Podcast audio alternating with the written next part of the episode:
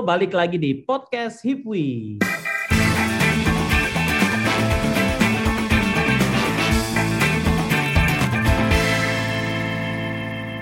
Sudah lama kita tidak upload podcast, akhirnya kita berkesempatan untuk bikin podcast lagi. Tapi kali ini saya tidak sendiri, perkenalkan sebelumnya saya Aan, saya akan memandu kalian kurang lebih ya dua menit atau bisa juga lebih. Nanti uh, saya punya tamu tiga orang, uh, anak magang yang sudah hampir tiga bulan, kurang lebih tiga bulan lebih magang di Hipwi divisinya apa, kemudian mereka hariannya apa, ilmu apa yang mereka dapat. Langsung saja saya panggil atau saya undang yang pertama ada Alvira. Halo Alvira. Halo Mas Aan. Halo. Yes. Gimana kabar Jadi, Baik, baik banget. Alhamdulillah baik. Kemudian ada Cynthia. Halo Cynthia. Halo Mas Aan. Halo, gimana kabar? Baik banget, Mas. Baik. Kemudian yang ketiga ada Salsabila. Halo Salsabila. Halo Mas Aan. Halo. Gimana kabar nih Salsabila? Baik, alhamdulillah.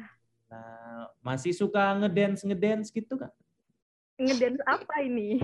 Kan namamu ada nama dance-nya salsa gitu maksudnya. Lebih ke suka sambel sih.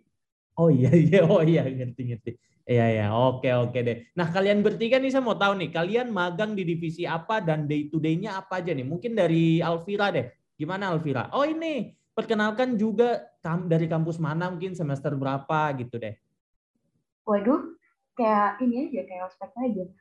Perkenalkan nama saya Alvira dari kampus kampusnya nggak terkenal sih, masa dikenalin? Dan enggak apa-apa justru itu kan biar orang kenal kampusnya tuh di kalau misalkan di Jogja tuh deket banget sama JCM, sampingnya JCM itulah oh. yang mungkin kalau dilihat-lihat bentuknya eh, nggak uh, kayak kampus ya, tapi itu kampus kok kampus. Namanya MMPC, Sekolah Tinggi Multimedia Yogyakarta. Biasanya ini aku magang jadi video. Oh, divisi video, maksudnya uh, konten video. Yes. Betul sekali. Oh, terus uh, untuk day to day-nya bikin apa aja? Kayak ideation kah? Atau proses editingnya kah? Atau gimana? Wah, komplit banget kalau misalkan sehari-hari tuh dari pagi nih, ideation dulu, meeting sama anak-anak, terus habis itu bikin naskah juga, bikin naskah. Nah, videonya ada tiga, IGTV, YouTube, sama Reels gitu utamanya. Jadi, habis bikin naskah buat itu, aku biasanya voice over nih, jadi mungkin yang biasa bukain akun IG-nya Hikwi sering banget deh pasti dengar suara aku gitu di situ. Apalagi di tab reel sama IGTV-nya. Nah, gitu. Terus habis itu ngedit juga. Itu sih kerjaan aku. Oh, ngeditnya berarti sehari sampai berapa video gitu atau tergantung ini yang ada uh, lot-lotnya yang ada gitu? Oh iya, tergantung lotnya yang ada sih. Jadi IGTV tuh update tuh dua tiga video gitu seminggu terus habis itu satu lagi evergreen. Nah, lebih ke ikut tren yang ada aja sih soalnya kita tuh update setiap hari gitu kan. Jadi nggak boleh banget ketinggalan gitu. Oke oke deh. Oke kemudian dari Cynthia nih. Halo Cynthia. Halo halo Tin kamu magangnya di divisi apa dan hari-harinya bikin apa aja nih kerjaan apa aja di divisi community dong bareng sama Mas Aan. Oh iya, saya juga community. Iya, sama oh. Mas Aan hari-hari uh, moderatorin uh, artikel-artikel dari uh, kontributor yang masuk. Gitu, hmm. terus uh, repost artikel di Facebook, Facebook community. Terus sama ini juga uh, master class Hipwi Community. Harus pada ikutan nih Hipwi Class Master Community karena seru banget ya nggak sih Mas Aan? Oh iya, iya itu salah satu program andalan kita di Hipwi Creator Community. Oke oke deh. Kemudian untuk dari sisi kerja sendiri, uh, menurut uh, menurut Cynthia nih ya, apakah ada kesusahan tersendiri nggak atau susah untuk kejar dalam industri? Maksudnya kalian bertiga nih magang, ini kan sudah uh, budayanya ya adalah budaya kerja gitu. Ada kesusahan-kesusahan. Dari Cynthia dulu deh. Uh, kesusahannya sih sebenarnya karena kita juga WFH ya Mas ya. Kadang uh, karena kelamaan WFH aku kayak jadi semakin lama semakin introvert. Kadang mau nanya sungkan, kadang mau diskusi sungkan kayak gitu-gitu sih Mas. Itu sih yang lebih uh, susah kalau aku. Sebenarnya magang nambah relasi tapi karena uh, pandemi ini malah jadi gitu-gitu uh, aja relasinya gitu sih. Oh, karena kita juga tidak ketemu orang secara langsung ya? Iya, Mas. Makin introvert jadinya. Ketemunya gini-gini doang nih, cerita-cerita kayak gini. introvert atau internal kamu? Uh, sebenarnya tuh gak introvert-introvert banget sih, Mas. Tapi karena berapa bulan pandemi ini jadi kayak gini, kayak di zona nyaman introvert ini gitu. Oh, Oke, oke, oke deh. Nah, kemudian ada Salsabila nih. Untuk Salsabila, uh, kamu magangnya divisi apa? Sama hariannya ngapain aja? Oh, kebetulan anak sosmed nih, Mas. Anak sosmed ya tuh. Aku tuh biasanya hariannya ya ini sih bikin caption, terus habis itu uh, ngasih brief kayak yang ini. Kan pasti kalau anak hippie tahu dokter Gen Z. Oh iya iya iya. itu aku yang biasanya nganuin apa namanya schedule buat posternya terus bikin caption ngebrief buat konten Instagramnya. Gitu sih aku kurang lebih. Oh oh ya sebelumnya Salsabila dari kampus mana Salsabila oh aku kampusnya di Solo. Oh Solo. Solo mana tuh? Coba tebak. Biasanya salah nih orang-orang. Isi? Bukan. Solo Solo. Bengawan Solo? Pokoknya yang yang singkatannya itu tuh eh, orang-orang pada bingung gitu loh. Universitasnya oh, iya Sal. kok yang logonya gitu? Ultraman bukan sih? Iya. Yang logonya Ultraman. Oh iya, iya. Semester berapa Salsa semester berapa aku semester semester aduh ini disebut banget nih semesternya ah, ya, tidak tidak berdosa juga kita sebutkan semester berapa kan berasa tua banget gitu rasanya. Gak apa-apa, kita kan semua pasti tua. Semester 7, Mas. Oh, wajar lah, enggak apa-apa. Kalau Cynthia, semester berapa? Tadi lupa tanya juga, kampusnya dari mana? Kampusnya sama kayak Vira, sekelas sama Vira, seprodi sama Vira, semua sama Vira deh. Wow. Di MMTC juga, terus semester 7 juga ini. Oh iya, iya. Kalau bicara MMTC malah yang dalam kepala saya ini sate kelatak situ. Di samping Jombor situ ada sate. Oh iya sih, bener-bener. Oh iya. Jombor. Mahal ya itu mas ya. ya kalau beli lima porsi mahal. Tapi kalau mau tabung nasi tok aja ya mungkin lebih murah sama air putih hangat sih. Lebih murah. Oke oke. Dari tadi kalian sudah jelasin soal ada yang sosial media, video, community juga, kemudian uh, berkenalan nih. Yang yang saya mau tanya lebih dalam adalah berkenalan kalian dengan dunia industri yang sebenarnya dari entah uh, hariannya mungkin ada tekanan kah atau mungkin uh, kerjaan menurut kalian berat kah sampai akhirnya aduh ini dikerjakan atau tidak? Ini sebenarnya dikerjakan boleh uh, tidak dikerjakan boleh nggak sih? Mungkin dari Alvira gimana menurutmu kerja langsung di dunia industri?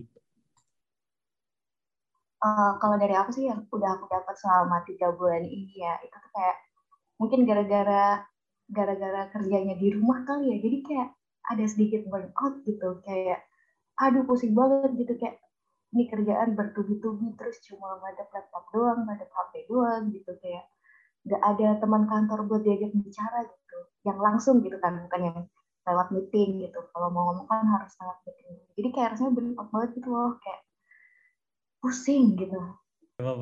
Kalau Cynthia gimana nih? Kerja dengan pace yang ya industri lah ada klien bahkan kita uh, ada yang harus kita jaga. Misal kayak kompetisi menulis di community harus ada KPI-nya gitu menurut kamu gimana?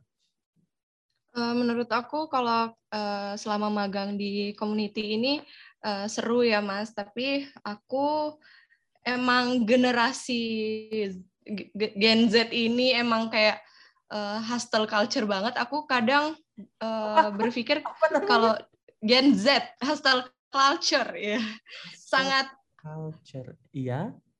Nah, hustle culture ini uh, aku merasa kayak aku terlalu banyak lihat media sosial kayak TikTok mungkin ya TikTok, Twitter gitu-gitu. Kayak uh, banyak yang ikut internship lebih dari satu gitu, Mas. Kayak oh, misalnya iya. iya.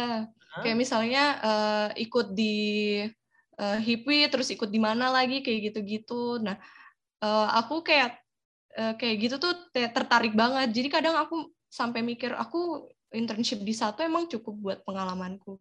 Aku sampai sekarang selalu mikir kayak gitu sih. Pengen banget uh, sibuk gitu, kayak hustle-hustle culture yang lainnya, Gen Z, Gen Z gitu. Tapi kan menurut saya uh, tidak tahu ya pembagian waktunya gimana. Tapi menurut kalian bertiga uh, dengan kondisi atau budaya seperti itu kalian mau? Misal uh, ya magang atau ini lebih dari satu perusahaan, dua perusahaan, tiga perusahaan gitu, kalian memang mau? Cynthia misal.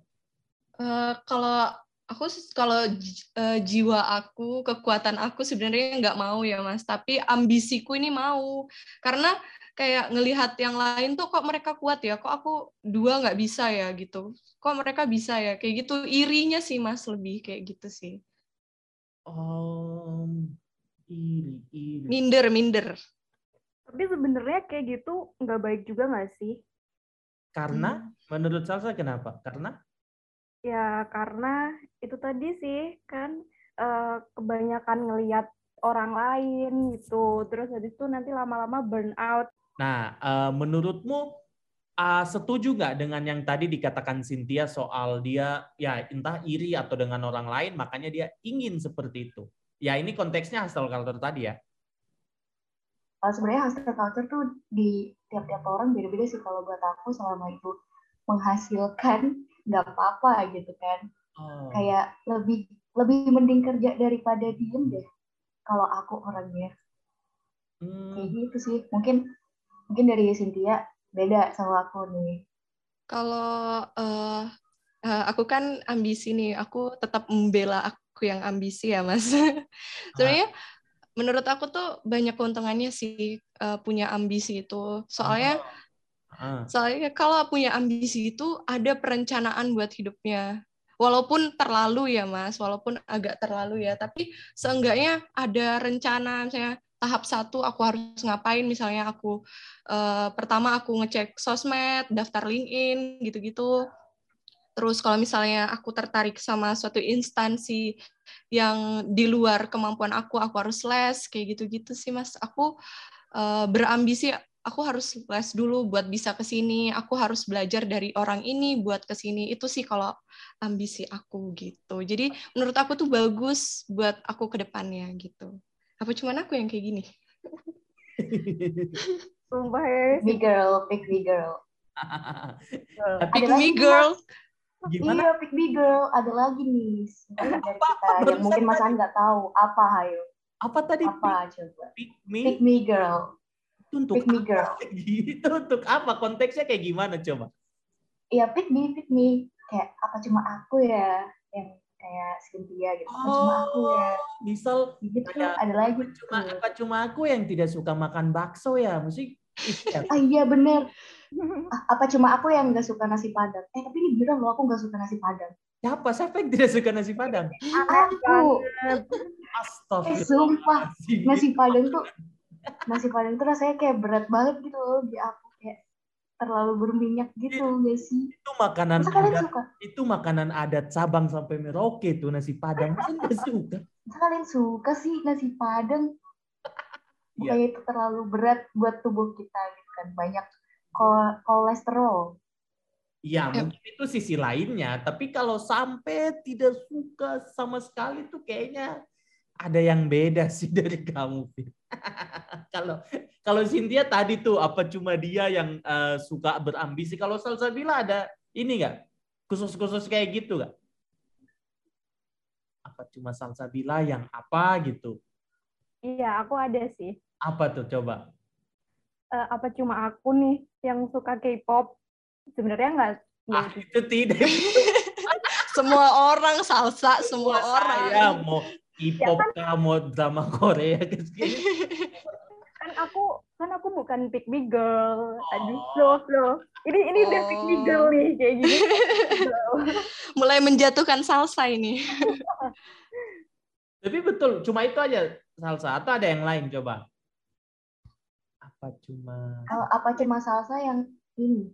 Salsa tuh skincare-nya pakai air wudhu gitu. Nggak nggak beli nggak beli banyak-banyak gitu. Hmm, apa cuma aku nih yang nggak suka make up tebel-tebel? Aku mah apa Ah, sih? masa sih Sal? Ah, masa sih Sal? Kemarin kayak aku lihat kamu ini deh menor banget gitu. Padahal mau ke itu doang, mau ke Jakal doang. Ke mana? Enggak kan aku tuh aku tuh nggak pernah gitu nggak suka aku yang make up tebel-tebel gitu. Ya ntar nikahan gak usah pakai makeup ya Sal, janji ya. Oke. Janji ya, buluk ya. Tapi tapi kalau ini konteksnya misal kayak gini kan umum ada yang eh, apakah cuma saya yang tidak suka mie ayam atau atau gitu. Tapi kalau kalian dalam konteks eh, sesama perempuan gimana? Pernah emosi nggak sama orang-orang atau cewek-cewek yang kayak begitu? Padahal ya bukan cuma kamu saja gitu. Aku pernah. Sering mas, sering banget. Emosi sih. apa nih konteksnya nih? Aku pernah. Apa tuh? Apalagi yang itu tuh. Kayak apa cuma aku yang nggak suka K-pop tuh. Kayak apa sih? Emang suka K-pop tuh adalah sebuah kesalahan gitu. Emang suka sama VBTS tuh adalah sebuah kesalahan gitu. Padahal dia kan emang ganteng ya. Dia, Emang. Jimin, dia kan emang ganteng kan. Jimin Iya. ya, Jimin tuh. Kenapa gitu? Emang salah gitu suka K-pop? Enggak kan? Gak Ada salah, annoying sih. gitu. gak salah. Tapi buat di depan laki-laki yang kita crush itu Duh. adalah cara yang ampuh gitu untuk menjatuhkan wanita lain agar kita menjadi pemenang di depan crush itu pas banget caranya. Tapi Oh ada berarti Tapi ada masa gitu, misalnya laki cuma karena keras depan kita gitu jadi harus mengakui sesuatu yang ya sebenarnya bukan kita gitu atau Ya emang gitu mas, emang gitu. di kalau kalau yang aku alamin dulu tuh sebenarnya waktu masih ini sih di, dibilang masih kecil masih remaja. Sekarang aku juga remaja ding. Kayak waktu dulu waktu sekolah. Kan kayak banyak yang lebih cewek-cewek tuh bangga kalau dia tomboy gitu loh. Iya nggak sih Sin Fir? Bener banget. oh Aku juga gitu soalnya. nganggepnya tuh hal-hal yang feminim tuh apa ya kurang disukai lah ya agak kayak mungkin kurang Terlalu menarik di mata biasa, Mas. cowok. Iya betul. Jadi kayak mereka berusaha biar eh, bisa sama kayak cowok-cowok. Jadi mereka kayak berusaha tomboy gitu. Itu sebenarnya dulu sih, zaman-zaman dulu. Kalau sekarang nggak tahu sih, Hmm. nggak tahu ya. Tapi tapi aku penasaran nih kalau misalkan uh, ditanyain ke Mas Aan ya, Mas Aan suka gak sih sama K-pop gitu? Atau Mas Aan lebih suka sama satu orang yang menurut dia tuh paling indie gitu, maksudnya dia nggak suka apa-apa Iya, gitu, yang kayak nggak suka K-pop gitu. saya eh, itu kan balik lagi ke selera dia atau maksudnya buat apa kita tipu-tipu untuk eh, menyukai orang gitu. Misal nih eh, saya sebenarnya misal nih saya sebenarnya suka sekali sama kucing misal nih. Cuma karena gebetan saya atau yang orang yang saya ke- eh, kejar tuh ternyata dia benci sama kucing jadi akhirnya kan saya menipu gitu. Nah jadi konteksnya dulu konteksnya apa? Kalau cuma untuk menipu karena seseorang ya berarti kan dia sudah eh, mencintai eh, kita dengan kepalsuan toh. Itu kan awalnya. Makanya makanya itu yang harus- berita. itu sih itu yang ditakutkan sih. Maksudnya ya sudah saya begini. Misal saya suka K-pop saya bilang ke gebetan saya entah cewek eh, saya bilang sama dia saya tuh suka loh eh, K-pop gini gini gini apalagi drakor gini gini ya udah itu yang saya tunjukkan. Tapi kalau dari awal saya sudah eh, istilahnya tipu-tipu sama dia ya udah bagaimana ke depannya kan hubungannya juga jadi hubungan tipu-tipu seperti itu sih. Itu ketakutan saya. Tapi sebenarnya buat validasi aja sih Mas Pick Me Girl itu kayak ya validasi untuk validasi kalau dia emang tuh paling beda, cewek yang paling beda, cewek yang paling natural, cewek yang paling eh, kesukaannya beda dari yang lain kayak misalnya eh, Salsa Vira suka K-pop, aku nggak suka K-pop. Nah, aku bakal nunjukin nggak kesukaan K-popku tuh mengganti dengan misalnya aku suka band rock kayak gitu-gitu sih, Mas. Tapi itu betulan atau itu cuma jadi persaingan kalian dalam konteks pertemanan atau konteks pergaulan? Iya, iya Iya. itu kadang ini sih kadang kadang cuma buat demi base bisa beda gitu loh kayak Hmm. padahal mah dia bilangnya suka rock kayak padahal mah band-band rock paling dia dengernya cuma apa gitu kan kayak Paling yang terkenal tipu terkenal. aja dulu iya mesti tipu aja dulu yang penting ntar kalau ditanyain belakangan kan bisa browsing kan misal oh berarti kamu suka lagu ini ya gitu terus abis itu kita kan nggak ngerti kan browsing dulu gitu baru bisa jawab Oh. demi pengakuan sih Oh, validasi itu ya. Oh, Yes. ngerti. Aduh, gimana? Tapi orang tapi ya sih kadang ada oh ingin karena ingin terlihat beda itu edgy gitu-gitulah. Ingin terlihat yang itu makanya dia menjadi pik-pik tadi itu apa cuma dia, apa cuma saya. Tidak, ini manusia di dunia ada 7 miliar lebih tidak hanya kamu.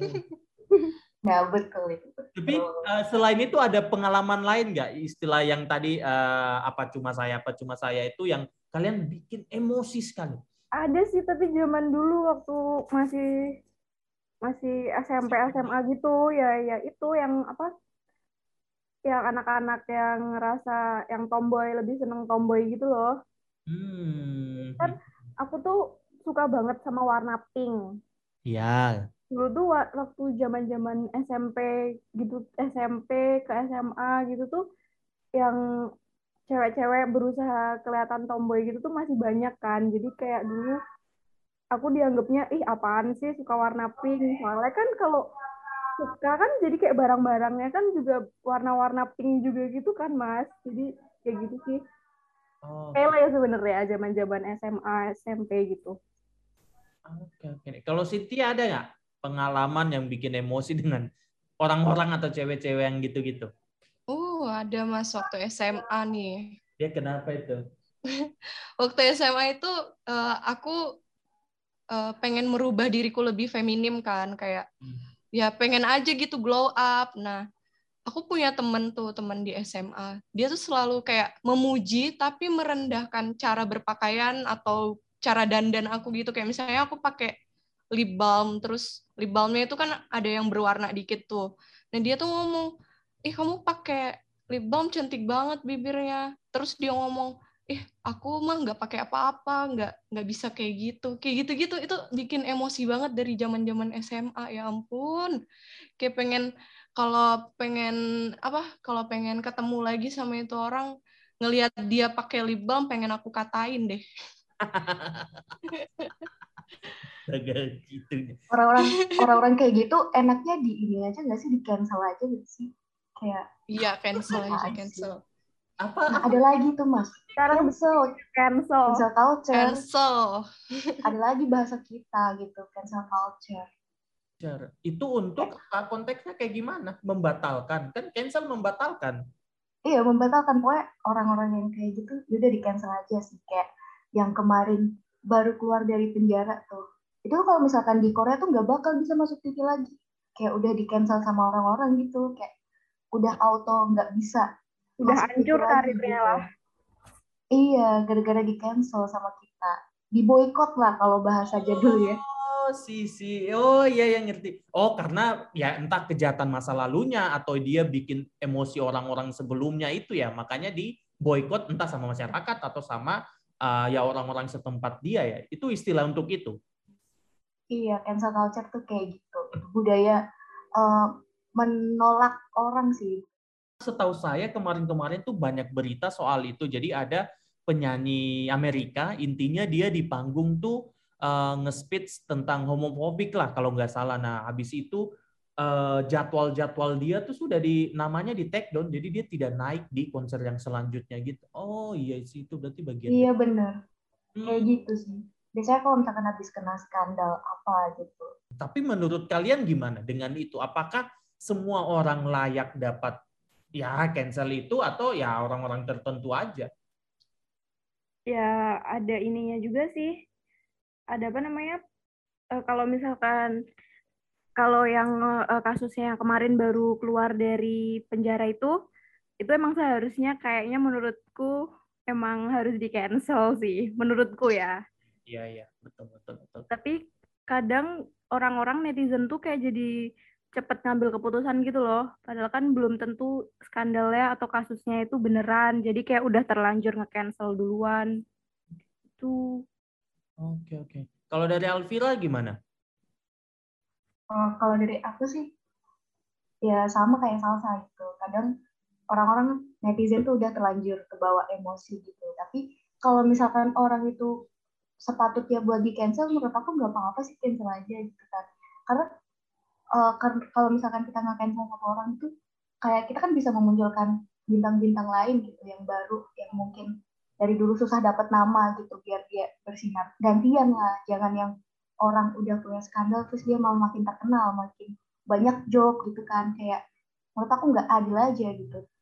Iya sih karena ya mati satu tumbuh seribu tuh bisa-bisa aja sih sebenarnya. Iya benar Oke, kalau Cynthia gimana Cynthia? Pernah nggak uh, ya tanggapan kamu soal tadi cancel culture itu kemudian mungkin kalian bertiga juga pernah nge-cancel atau malah kalian yang di-cancel sama sama society itu pernah nggak? Enggak dong, enggak dong kalau enggak.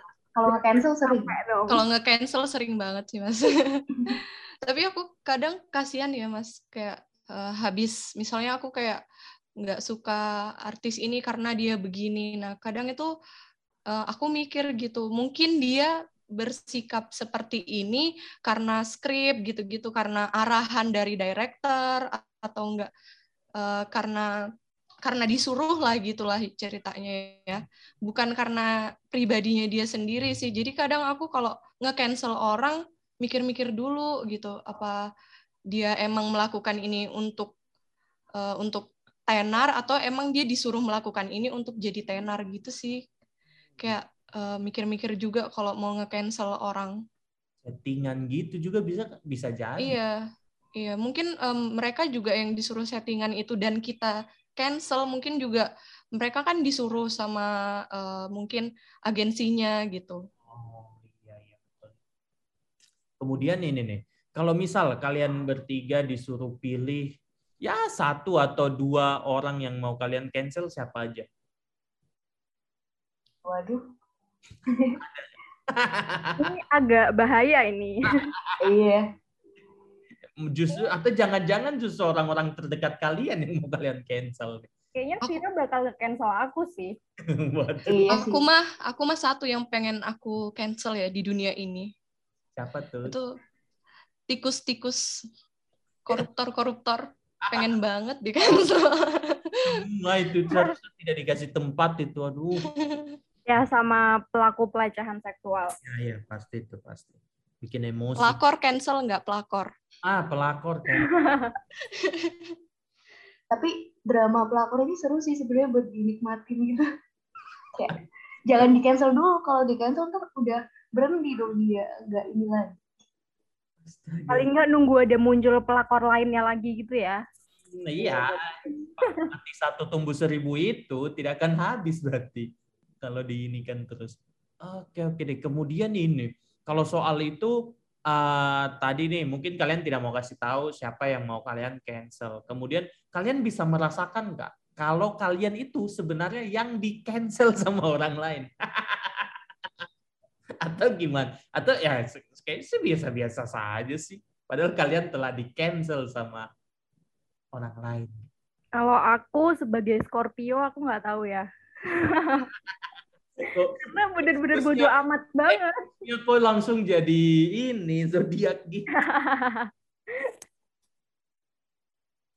uh, mungkin aku tuh pernah ini doang sih mas kayak ngerasa di cancel tapi sebenarnya nggak di cancel gitu kayak sensitif doang kayak kayak tersinggung doang gitu tapi sebenarnya uh, di ngerasa di cancel karena kayak nggak pernah misalnya aku komen nih di Twitter di Twitter dia. Terus itu gak dibales gitu nggak ditanggepin balik. Aku ngerasa aku di cancel gitu. Misalnya dia lagi curhat nih di Twitter aku tanggepin. Terus gak dibales sama dia atau nggak ditanggepin. Nah itu tuh aku ngerasa di cancel tapi sebenarnya enggak oh iya yes. nah kan kita tidak tahu. Jangan-jangan dia lihat kamunya juga ih ini siapa? Bukan siapa siapa nah itu kan dia tidak tahu. Iya jangan-jangan kamu ini komen di seleb tweet makanya nggak dibales. Iya ya, enggak. Di ini ya. Dis gitu, komen di situ ya Sal. Apa lagi? Waduh. Kalau Alvira gimana Alvira? Uh, kalau aku sih, aku aku barbar banget sih orangnya. Jadi kayak kalau di cancel menurut aku banyak orang yang udah nge cancel aku. Jadi kayak udah nggak berasa lagi, udah kebas deh. Eh kebas, udah kebal, kebal, kebal. Udah kebal sama cancelan orang-orang. Hmm. Kebas tuh penyakit kulit ya, iya, kebas penyakit kulit ya. Kenapa aku bisa ngomong kebas ya? Tapi apakah tidak takut? Maksudnya ya karena mungkin menyadari diri sendiri sudah di cancel oleh orang lain, apakah tidak takut dengan kehidupan ke depannya entah ya mungkin dengan ini begini seharusnya begini tapi karena sudah di cancel ya begini gitu. Iya sebenarnya takut sih.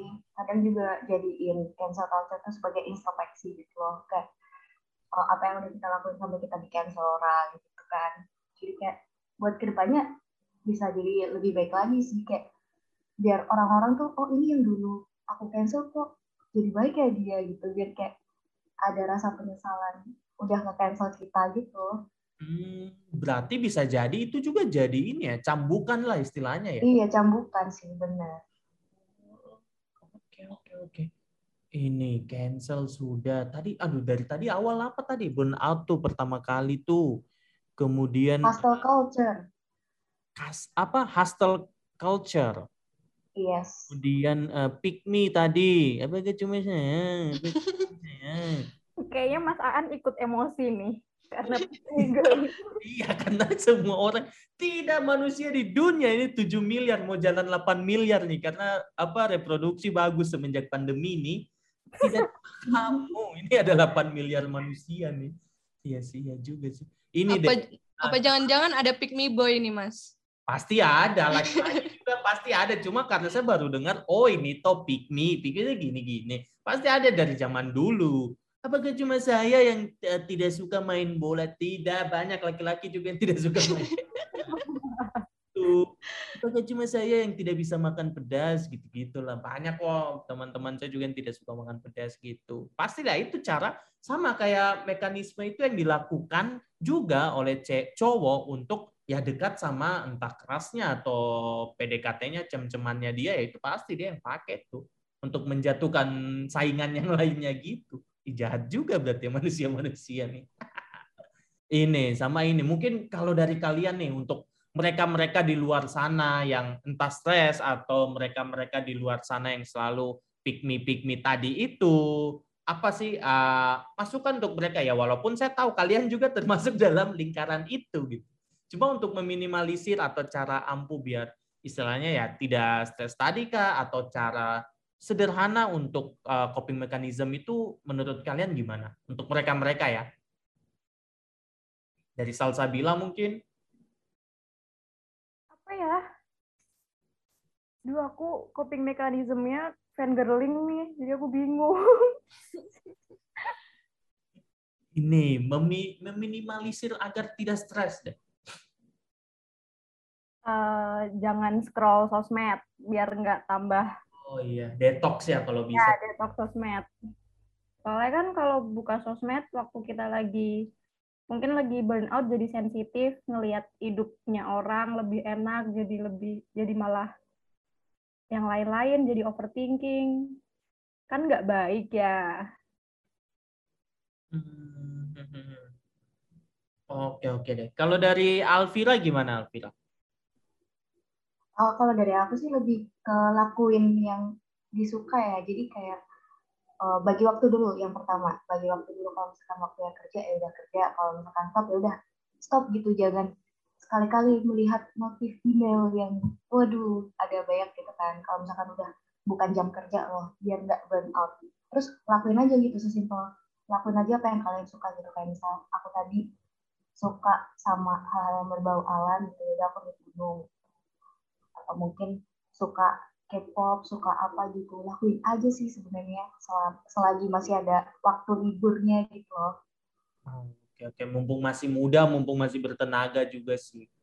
Jangan iya, sampai uh, kalian-kalian juga akhirnya ya tuanya ya menyesal dulu muda tidak ke sini atau dulu muda tidak coba ilmu baru gitu-gitu. Justru ya sama sih saya juga kayaknya takut penyesalan itu datang di hari-hari tua gitu Makanya apa pun yang bisa kalian lakukan di masa muda ini lakukanlah. Tentu yang positif ya, yang membangun, yang bisa tambah ilmu kalian silakan dieksplor. Kalau Cynthia gimana Cynthia? Kalau aku uh, cintai dirimu sendiri ya, biar nggak pusing. Cinta. Terus kalau uh, kalau kamu ngelakuin apa yang kamu suka, terus uh, nggak perlu dengerin orang lain, nggak perlu validasi, itu nggak akan buat kamu stres. Jadi kayak misalnya uh, di dalam pekerjaan nih, kita kan lagi hustle culture nih, misal uh, ngelihat orang, ih sibuk banget, ih dia dia banyak banget ikut event, dia banyak banget ikut internship. Ya kalau emang kamu mampu ya coba, kalau nggak mampu ya tahan dulu dirinya. Jadi kayak diporsiin gitulah, jangan terlalu banyak ngikutin orang cuman untuk validasi gitu. Lakuin apa yang benar-benar kamu suka, apa yang benar-benar kamu cintai, apa yang benar-benar kamu uh, perjuangin buat masa depan kamu. Jangan perjuangin omongan orang itu aja sih. Kayak capek aja terus-terusan dengar dengar orang gitu. Kadang kita aja capek dengar uh, omongan orang tua yang selalu mengharapkan kita gini gini gini apalagi orang lain yang nggak deket sama kita gitu sih. Oke ya juga sih betul-betul. Nah uh, ingat omongan ini langsung saya ingat ada pepatah dari Nepal itu intinya adalah uh, Tuhan ciptakan dua tangan tuh karena kita tidak bisa tutup mulut-mulut orang banyak itu makanya yang kita bisa ya sudah tutup dua telinga kita itu. Jadi kita Benar tetap banget. maju. Kalau tidak itu bahasa Nepalnya gimana mas? Aku pengen dengar kok. Nanti saya DM ya, nanti saya DM. Oke, oke deh. Terima kasih banyak kalian bertiga. Terima kasih atas waktunya sudah mau mampir di podcast Hipwi dan bicara sedikit tentang pengalaman magang kalian. Dan akhirnya saya banyak tahu soal hal-hal yang kalian ada, ada di kepala kalian yang mungkin kalian akan hadapi dan saya sendiri juga pasti suatu saat akan hadapi itu. Tadi pertama ada burnout itu, kemudian ada hustle culture, kemudian ada pick me girl, kemudian ada tadi cancel culture, kemudian terakhir tadi soal uh, coping mechanism yang masing-masing orang, masing-masing dari kalian juga pasti punya caranya masing-masing untuk uh, bebas dari stres tersebut. Oke deh, uh, terakhir nih mungkin ada yang mau kalian sampaikan atau testimoni magang di HIPWI atau mungkin uh, kritik saran silakan atau mungkin unek-unek silakan. Magang di HIPWI asik sih seru. Kayak orang-orangnya uh, karena mungkin usianya juga masih muda-muda ya jadi kayak lebih lebih santai gitu. Jadi kayak ngobrol sama Mas Aan tadi gitu kan. Sehari-harinya kurang lebih kayak gitu sih. Enak sih. Jangan takut magang di gitu oke deh. Cynthia? Magang di HIPWI itu seru. Terus uh, apalagi di community di yang lain-lain juga seru sih. Karena uh, kita tuh nggak baca nggak apa ya nggak belajar cuman eh, misalnya update artikel doang. Nah nggak belajar tentang video doang. Nah kita bisa belajar dari pemikiran pemikiran-pemikiran kontributor kontributor kontributor luar. Kayak dia nulis tentang uh, tentang banyak hal itu kita bisa baca gitu. Jadi banyak banget hal baru yang aku pelajarin selama di selama magang di HIPWI ini. Jadi uh, kalian yang mau magang di HIPWI uh, semangat terus karena nggak bakal nyesel deh pokoknya kalau magang di Hip gitu. Oke oke deh. Terakhir nih dari Salsabila. Ya sama sih kurang lebih magang di HIP itu seru karena ya itu ling apa lingkungan kerjanya juga santai nggak santai yang gimana ya tapi pokoknya enak lah seneng gitu loh nggak yang uh, tertekan apa gimana gitu Gitu sih kalau dari aku. Jadi ayo pada magang di Hipwi. Oke, oke deh. Terima kasih sekali lagi kalian bertiga. Ada Alvira, ada Cynthia, Salsabila. Terima kasih. Mohon maaf sekali kalau kita berempat ini ada salah-salah kata. Terima kasih sudah mendengarkan podcast Hipwi. Saya An pamit. Sampai jumpa di podcast Hipwi selanjutnya. Bye.